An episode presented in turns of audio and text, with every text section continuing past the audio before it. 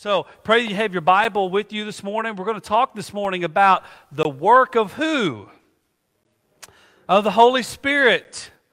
We're going to talk about the work of the Holy Spirit, which is kind of confusing sometimes in, in, in, the Baptist faith as well as many other faiths. But turn to the Gospel of John, chapter 16, verses 5 through 15. Get out your sermon outline together. Hopefully, you got your bulletin. As you can see, my nice picture work this week. Amen. I'm getting better every week, Anna Kim. And so she's, she's very excited about where I'm going with all of this. And so uh, she didn't think I had it in me, but you just, you just never know. But hopefully you got your Bible, got your bulletin, John chapter 16, verses 5 through 15. Now, I will always say that growing up in the 80s was the best generation. I, I'm a product of that. And I'm going to tell you, one of the reasons I loved growing up in the 80s is because of Scooby Doo. Okay?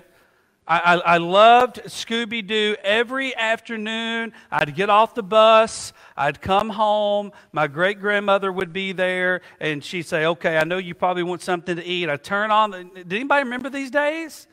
Right? I mean, all of us that are in our 40s, 50s, we, we remember these days, right? Turn on the TV, and there at a certain time, every Monday through Friday, was Scooby Dooby Doo.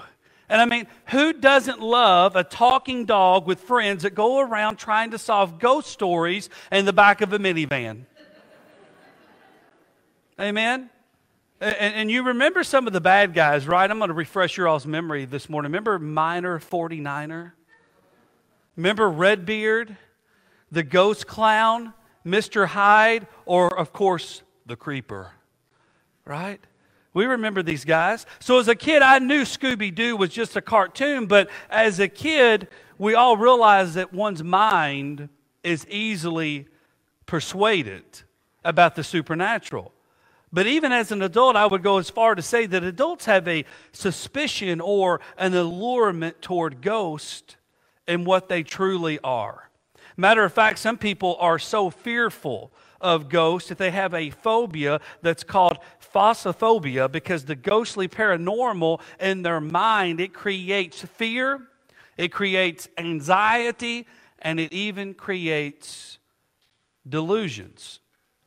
But did you know that in Christianity, there's also a ghost that we talk about. And this ghost is referred to as the what?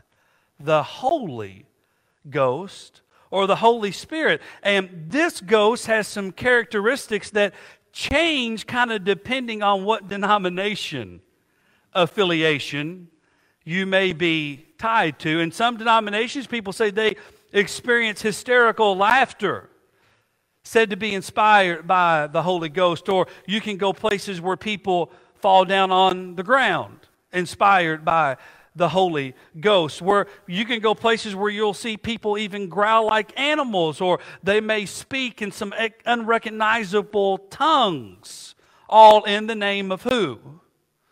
All in the name of the Holy Ghost. And you may think, well, Brother Donnie, let's talk about us, Southern Baptist. Well, guess what? We're going to talk about us as well. Because here's the thing even in the Southern Baptist faith, when you mention the Holy Ghost, for many people, our minds go blank. Our minds go blank. And we end up with these symbols like a dove, like wind or fire. So this morning, we're going to look at the Holy Ghost, someone who is real, by the way. Amen?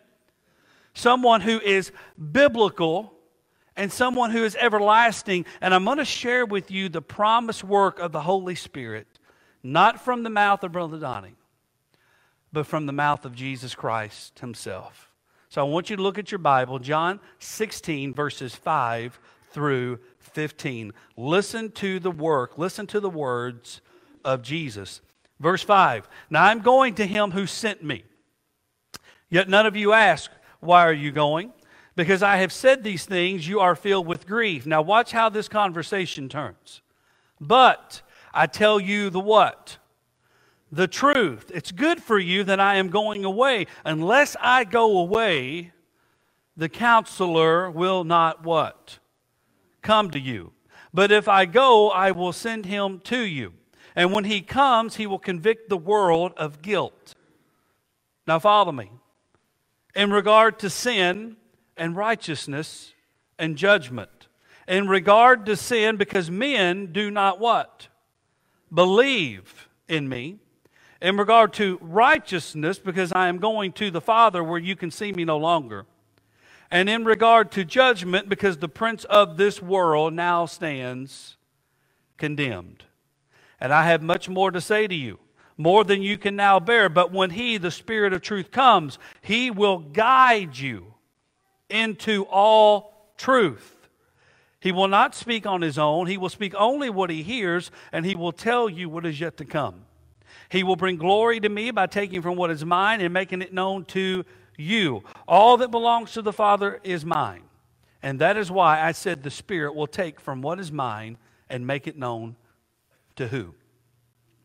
To you. Let's pray. Father, we thank you for this day. Thank you for the beautiful sunshine, Lord, the day that you've made. We thank you for this new season, Lord, that is upon us in spring, Father God. It's a renewal as we look around. The grass is starting to green and, and, and, and grow. The flowers are budding out. The trees, Father, are budding out. We see the birds making uh, new nests and, and, and coming and going. And Father, we thank you for newness and a new opportunity, God, to get to to know you and to get to serve you, Lord. And Father, I know the Holy Spirit is already at work right now. Father, there's people today that are confused of the Holy Spirit. Father, there's people that don't understand the Holy Spirit. Father, there's some here this morning that the Holy Spirit may not even reside in yet. And then, Father, there's some here this morning that need to have the Holy Spirit shook, shake their lives up a little bit. And so, Father, I pray this morning that whatever is preached, Lord, will be your will. Father, it's your word. And so, God, as we talk about the Spirit and the works of what the Spirit does, Father, remind all of us this morning that are in Christ, the Spirit lives within us. And Father, for those that are here or maybe listening that don't have the Holy Spirit in their lives yet, Father, today can be a new day. It can be a new day of rejoicing. It can be a new day for the rest of their lives. For it's in the name of Jesus we pray. And all of God's people said, Amen. So, leading up to Scripture, here we are. We know that Jesus is in Jerusalem. He has celebrated the Passover meal with the disciples. He's washed their what? He's washed their feet. He has commanded them to love one another. He's predicted Judas's betrayal. He's even predicted Peter's denial. And he's told them that he would only be with them for just what? A little while longer. And so the heart of the apostles was where? They were troubled. They were scared. They were unsure about what was next. But Jesus, in his farewell speech, so called, to the disciples, he wanted them to understand that he would not be leaving them what? Alone. You know, one of the biggest issues that we have as people is loneliness. Amen? Nobody wants to be alone. And when Jesus started explaining his departure and the issues that he would have to go through, I'm sure the disciples became emotional. I'm sure the disciples became quite confused. I mean, wouldn't you be if you had went back in those days and you'd been following Jesus for 3 years, you'd seen the miracles, you'd seen the healings, you'd seen the teaching, you'd seen the bold preaching, and all of a sudden he looks at you and says, "I'm getting ready to what? I'm getting ready to leave you." Wouldn't you be a little troubled? Wouldn't you be a little bit emotional? I mean, isn't that who we are? Every single one of us, when we lose someone close to us, what do we go through? Emotion, troubles, right? And so these men, they love Jesus. They had given three years of their lives to follow Jesus around, all of those except one that was getting ready to what? Betray Jesus. And Jesus said, even in verse 6, He said, Because I've said these things, you're filled with grief. Their hearts were sorrowful. But Jesus already had a plan. Amen? in regards to his departure and his ascension back to the Father, if we look at verse 7, and in this verse, the Holy Spirit is called counselor, according to the NIV. In the King James, he's called what? Comforter. And he's called the helper in the NA, in the New American Standard. Now, although these three translations use different names, it's the same Greek noun that applies. And it goes like this He's summoned, He's called to one side. He's called to one's aid, one that pleads another's case before a judge, a pleader, a counsel for defense, a legal assistant, an advocate, an intercessor, a helper, an aid, an assistant. And so the counselor is also given a gender. Did you know that? The counselor is given a gender.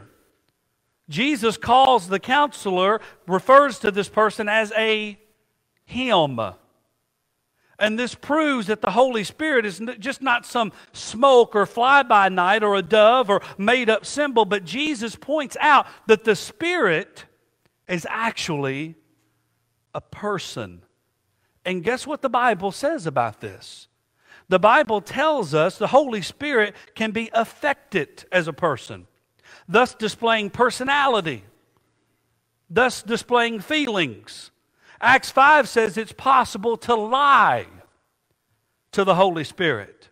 Paul speaks of the sins of grieving the Holy Spirit and quenching the Holy Spirit. Stephen accuses adversaries of always resisting the Holy Ghost. So here in verse 7, Jesus told the disciples that it was to their advantage or their good if he went away because he would send the what? The counselor to them. Now, church, let's ask the question this morning why was it to their advantage? Why is it to our advantage? Because the Spirit would not have come if Jesus had first not been exalted. Amen? And this is where your sermon outline gets ready to kick in this morning. Here's what we learned. See, number one, Jesus sent the Holy Ghost because Jesus had what? He finished his work.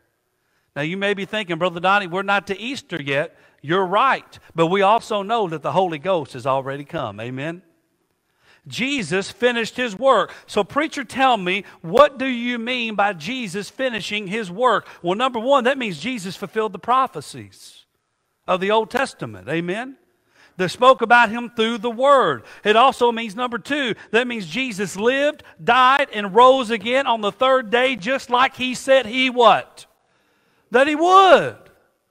When Jesus said, I'm going to do it, Jesus what? Jesus does it. Now, they may not have understood at the time, but guess what? They did finally grasp it. We still oftentimes evidently don't understand it because if we truly did, there would not be one lost person in this world. Amen? If we truly understand that Jesus lived, died, and rose again, not for himself, but for you, it would change everything about us because we'd want everyone to know the Jesus that lives within who? Within us.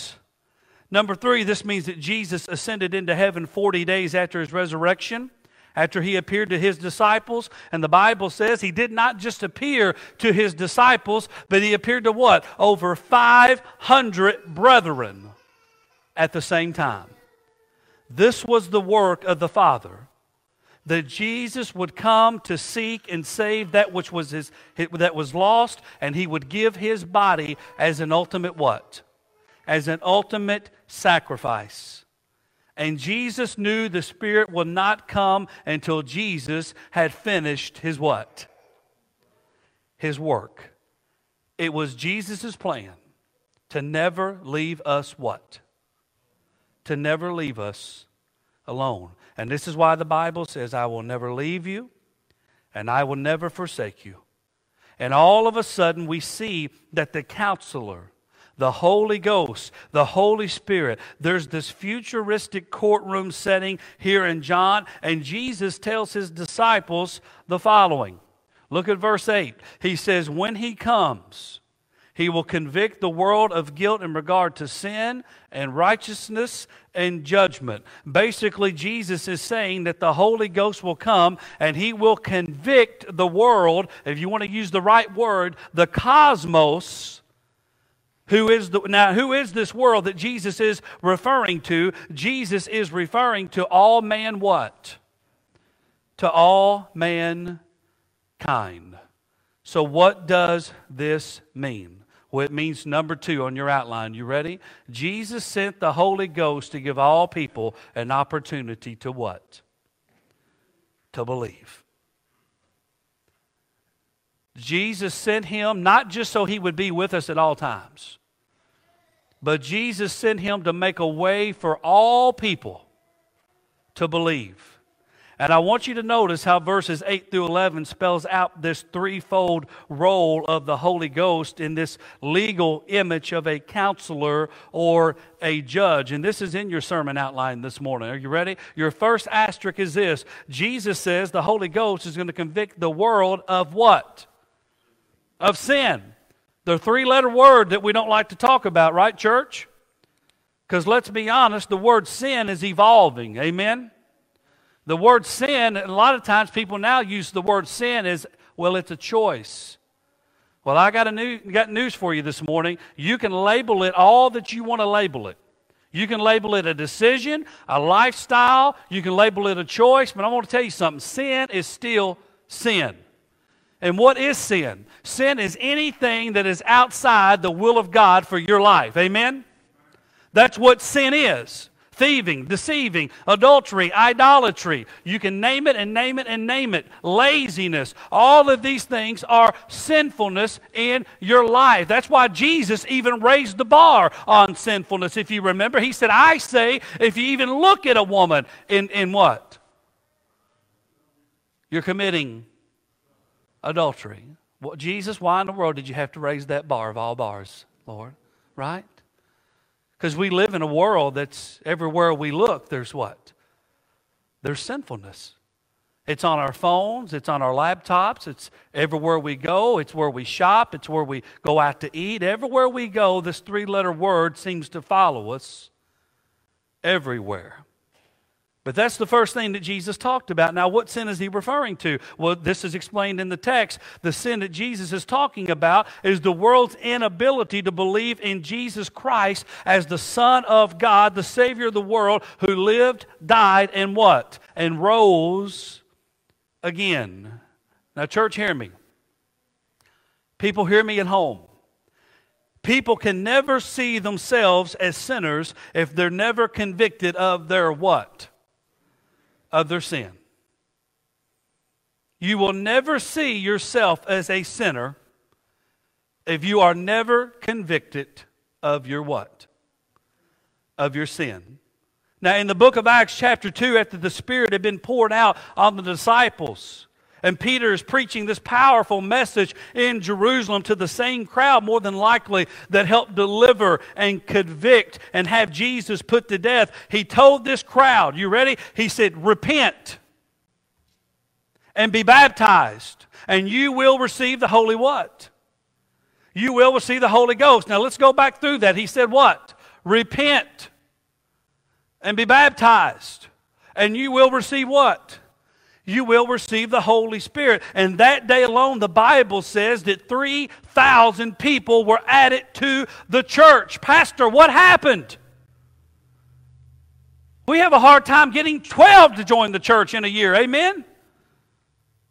Pastor, what happened on that day? Well, let me tell you, are you ready? People were convicted of their sin of unbelief, and they finally realized if they wanted true forgiveness, they finally realized if they wanted genuine salvation, they finally realized if they wanted eternal security, they had to place their faith in the Savior that would throw their, fa- their sins as far as the east is from the what?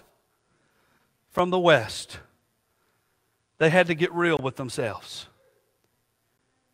They had to know that they were sinners.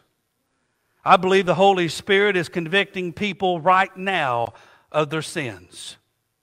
I see it every Sunday morning on the faces of those that sit in their sanctuary, whether if you're a Christian or if you're not a Christian. But here's what I've come, come to learn. Are you ready? In 13 years of pastoring, here's something I've come to learn. Conviction by the Holy Spirit does not always lead to confession of sin. And conviction by the Spirit doesn't always lead to a profession of faith. But I do believe that we can feel him knocking on the door. Amen. I do believe that we feel Him if He lives in our lives. I do believe that you feel Him right now if there's something going on in your life, if there's a sinful problem, if there's something that you need to get rid of, if there's something that's holding you down, if there's a habit that you've got involved in that you know, God, I don't need to be in this. I believe right now you can feel His grip on your soul saying, Repent. And ask for what? Ask for forgiveness. I believe we can feel His presence as He reveals our need of a Savior. But will you let Him in? Will you let Him in? At 11 years old, I felt the Holy Spirit knocking on my door. At 11 years old, telling me, You need a Savior. And it ain't you, it ain't your mama, it ain't your daddy, and it ain't your grandpa, your grandma, your uncle, your aunt. It's Jesus Christ. I felt the Holy Spirit knocking on my door. Some of you this morning, maybe that's what you're fighting. Maybe the Holy Spirit is knocking on your door. The second asterisk is this Jesus says the Holy Ghost is going to convict the world concerning righteousness. Well, guess what? When the Jews and the Romans finally deemed Jesus guilty of false charges, it seemed the world had won, didn't it? Jesus had died on a cross in Golgotha, but three days later, Jesus rose. He was vindicated, and the reversal of the world's verdict against him was seen as futile. And it's ironic. The Jews and the Romans thought it was righteous to kill a man who had come to give life and to come to give life abundantly. But righteousness isn't found in the world. Amen. Righteousness isn't defined by man. Amen. But righteousness is only found through a relationship with who? With Jesus Christ. And many people in this world, they think, well, Brother Donnie, Pastor, I can produce my own what? I can produce my own righteousness. I'm good enough. Life is swell. Everything in life is just fine. But the world's view of righteousness and God's view of righteousness stand in stark differences. Amen? Romans 3 21 through 22. This is what the Bible says. You ready? But now a righteousness from God apart from the law has been made known to which the law and the prophets testify. The righteousness from God comes through faith in Jesus Christ to all who believe leave. You want to be deemed righteous, then you got to have a relationship with who? With Jesus Christ. I'm going to ask you, you ready? I'm going to, I'm going to dabble this morning. I'm going to get in your kitchen and, and move some stuff around. Are you ready? If Jesus, if you stood right now in front of Jesus, what would be your conviction about your righteousness? With the Holy Spirit, would He expose a man? Would He expose a woman who received righteousness through faith? Or would there be evidence, evidence prove that you tried to build your own what? Your own kingdom. And have you ever noticed what happens to the kingdoms that we tried to build on our own? They're always built on shifting what? On shifting sands. And they're here today, and they're gone what? And they're gone tomorrow. Third asterisk is this Jesus says the Holy Ghost is going to convict the world concerning what? The word judgment. Now, when Jesus was on the cross, Satan probably felt he was victorious, don't you think? I'm sure he was patting himself on the back and thought, well, look what I did to Jesus. And all I had to do was dangle a little bit of money in front of Judas all I had to do was get Jesus on that cross. All I had to do was to get the Jews to turn their back on him. All I had to do was get the Romans to kill him. See, neither the world, nor the cross, nor death, nor Satan could hold victory over the Creator and the Savior of the world. But the doom of Satan was solidified that day because judgment was handed down. And Jesus says in verse 11, the prince of this world now stands what? Condemned. And isn't it ironic on the day that Satan thought, well, guess what, Jesus? I'm going to take your life. I'm going to take your future. I'm going to take your goodness. It wasn't Jesus that stood condemned that day. Amen, church. It was Satan himself. That's who lost. And if the ringleader of evil stands condemned, we need to remember something. Are you ready? Then all of those who follow him stand what? They stand condemned as well. So now the court has been completed, the verdict is in. If you stood before Jesus today, with the Holy Ghost expose one that's been set free? Would the Holy Ghost expose one that's been deemed righteous through Jesus, or would you be found guilty? Would you be found guilty? And when the Holy Ghost knocks on the door of an unbeliever, people have a choice. We can see sin for what it really is. Or we can continue to what? Ignore it. We can see righteousness is not produced by a man, but righteousness is produced by a relationship with Jesus. You can never be good enough on your what? on your own. Well, Brother Donnie, I feed the homeless. Brother Donnie, I clothe people. Brother Donnie, I, I help my neighbors. Brother Donnie, I give blood four, five, six times a week. Brother Donnie, I don't watch any bad shows. I don't cuss. I don't do all any of this bad stuff. Guess what? It's still not enough. It is still not enough. If you have not been washed, if you have not been saved, if you have not confessed Jesus as your personal Lord and Savior, you're like a hamster in a wheel that just keeps on spinning. You have to do this in your life. You have a choice. And when we choose how we want to handle judgment that's to come, well, we have a choice in that as well. So now the question is this, and this is what Christians want to know, right? This is what we want to know as Christians. Well, what's the Holy Ghost going to do for me? Right? I mean, that's our world that we live in, isn't it? Brother Donnie, tell me when I when I get this ghost, right? When I trap him, when he comes into my life, well, what's the Holy Ghost? What's he going to do for me? Well, number three, Jesus sent the Holy Ghost to do what? Guide you. Jesus sent the Holy Spirit to guide you in all truths of the gospel. And I told you earlier that the belief in ghosts, what does it do to people? It creates fear, it creates anxiety, and it creates delusion. Well, I want to give you the truth of what the real Holy Ghost does. Amen? I want to give you the truth of what the Holy Spirit is going to do in your life once He comes in to your life. And this is in your handout. Are you ready? Your asterisk. The Spirit lives in who? He lives in you. The Holy Spirit, if you've been saved, if you've been reborn, the Holy Ghost lives in you. John 14, 17 says, He lives with you and will be in you. This was part of Jesus' plan to never leave you what? Alone. Preacher, are you telling me that when I get saved, Jesus is literally living within me? Absolutely. Amen. The Holy Spirit's living in you right now. That's the one that tells you, get up and go to church. Amen? Get up, read the Word of God. Get up, pray. Pray for someone else. Get up and do what God wants you to do in your life. But the Holy Spirit lives in you. The second thing, the Holy Spirit seals you. The Holy Spirit seals you. That's your second asterisk. Well, Brother Donnie, what do you mean? Well, when we're saved by the grace of Jesus, something supernatural happens in our lives. The Bible says in Ephesians 1:13, having believed you were marked in him a seal, the promise, Holy Spirit. He is our deposit. Amen. He is our inheritance, and this seal cannot be what?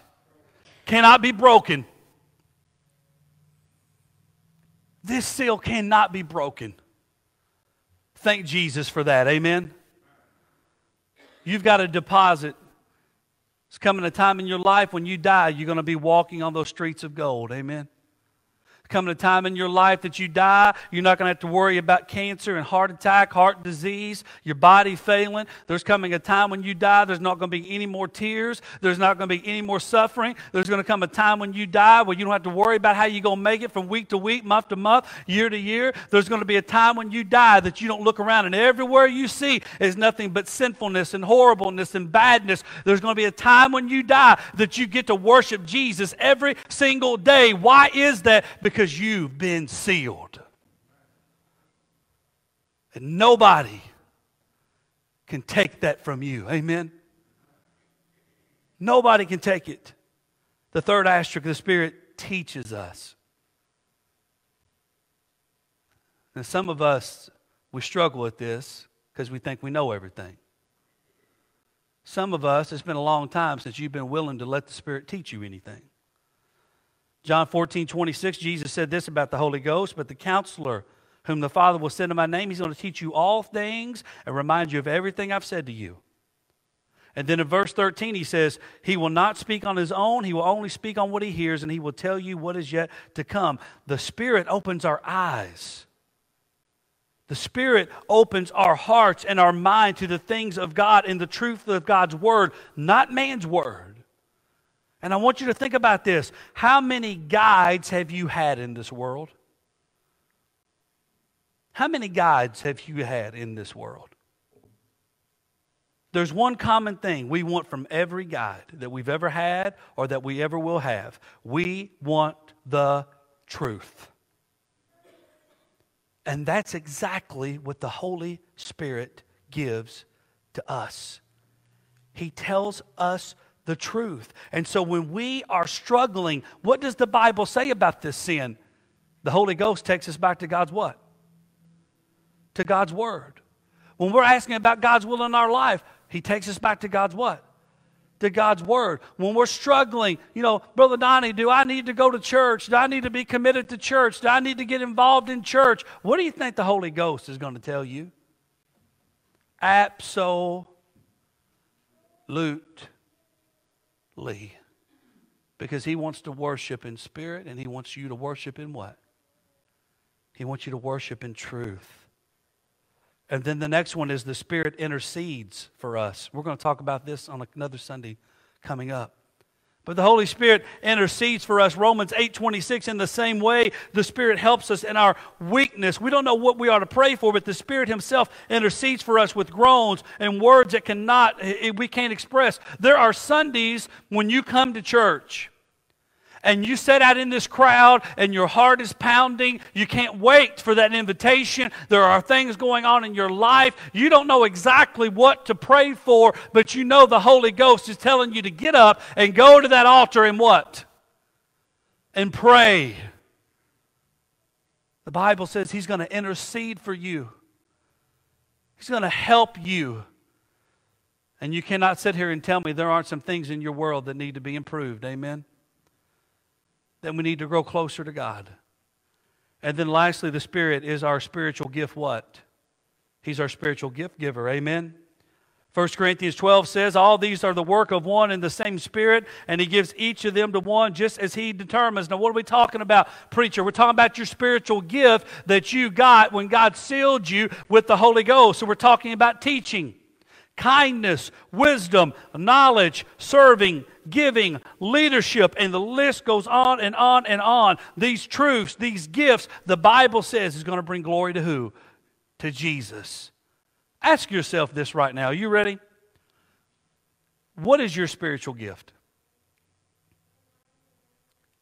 What is it? And then the second part of it, are you using it? Are you using your spiritual gifts? For your brothers and your sisters in Christ Jesus. E.M. Bounds once said, What the church needs today is not more machinery or better, not new organizations or more and novel methods, but men and women whom the Holy Spirit can use. Amen. Are you letting the Holy Spirit use you? You know, maybe this morning, as we get ready to get into our invitation, maybe the Holy Spirit is knocking on your door. Maybe it's time that you need to confess Jesus as your Savior. Maybe it's time there's a sin in your life that's been holding you back. The Bible says that Satan's already been condemned. But we have a choice. We can believe. We can ask for forgiveness. We can be eternally sealed by the Holy Spirit. So I want to ask you Does the Holy Spirit live within you? Does the Holy Ghost, does he live within you? And is there proof of that in your life? Is there proof that Jesus lives in your heart? The Holy Spirit is alive this morning. Amen. And the Holy Spirit is knocking on doors. The question is are you going to let Him guide you? The question is are you going to let Him use you? The question is are you going to respond? So this morning, as Billy comes and we have our time of invitation, and maybe there's some of you in here this morning, maybe the Holy Spirit just needs to make you a little bit uncomfortable. Amen. Maybe the Holy Spirit needs to shake some things up. You've been a little bit complacent. We've been a little bit lethargic. Maybe the Holy Spirit needs you to come and to pray and just let God do God's will in your life and not your own. I don't know what it is this morning, but you do. This is your opportunity. This is your moment. Will you come as we sing this morning?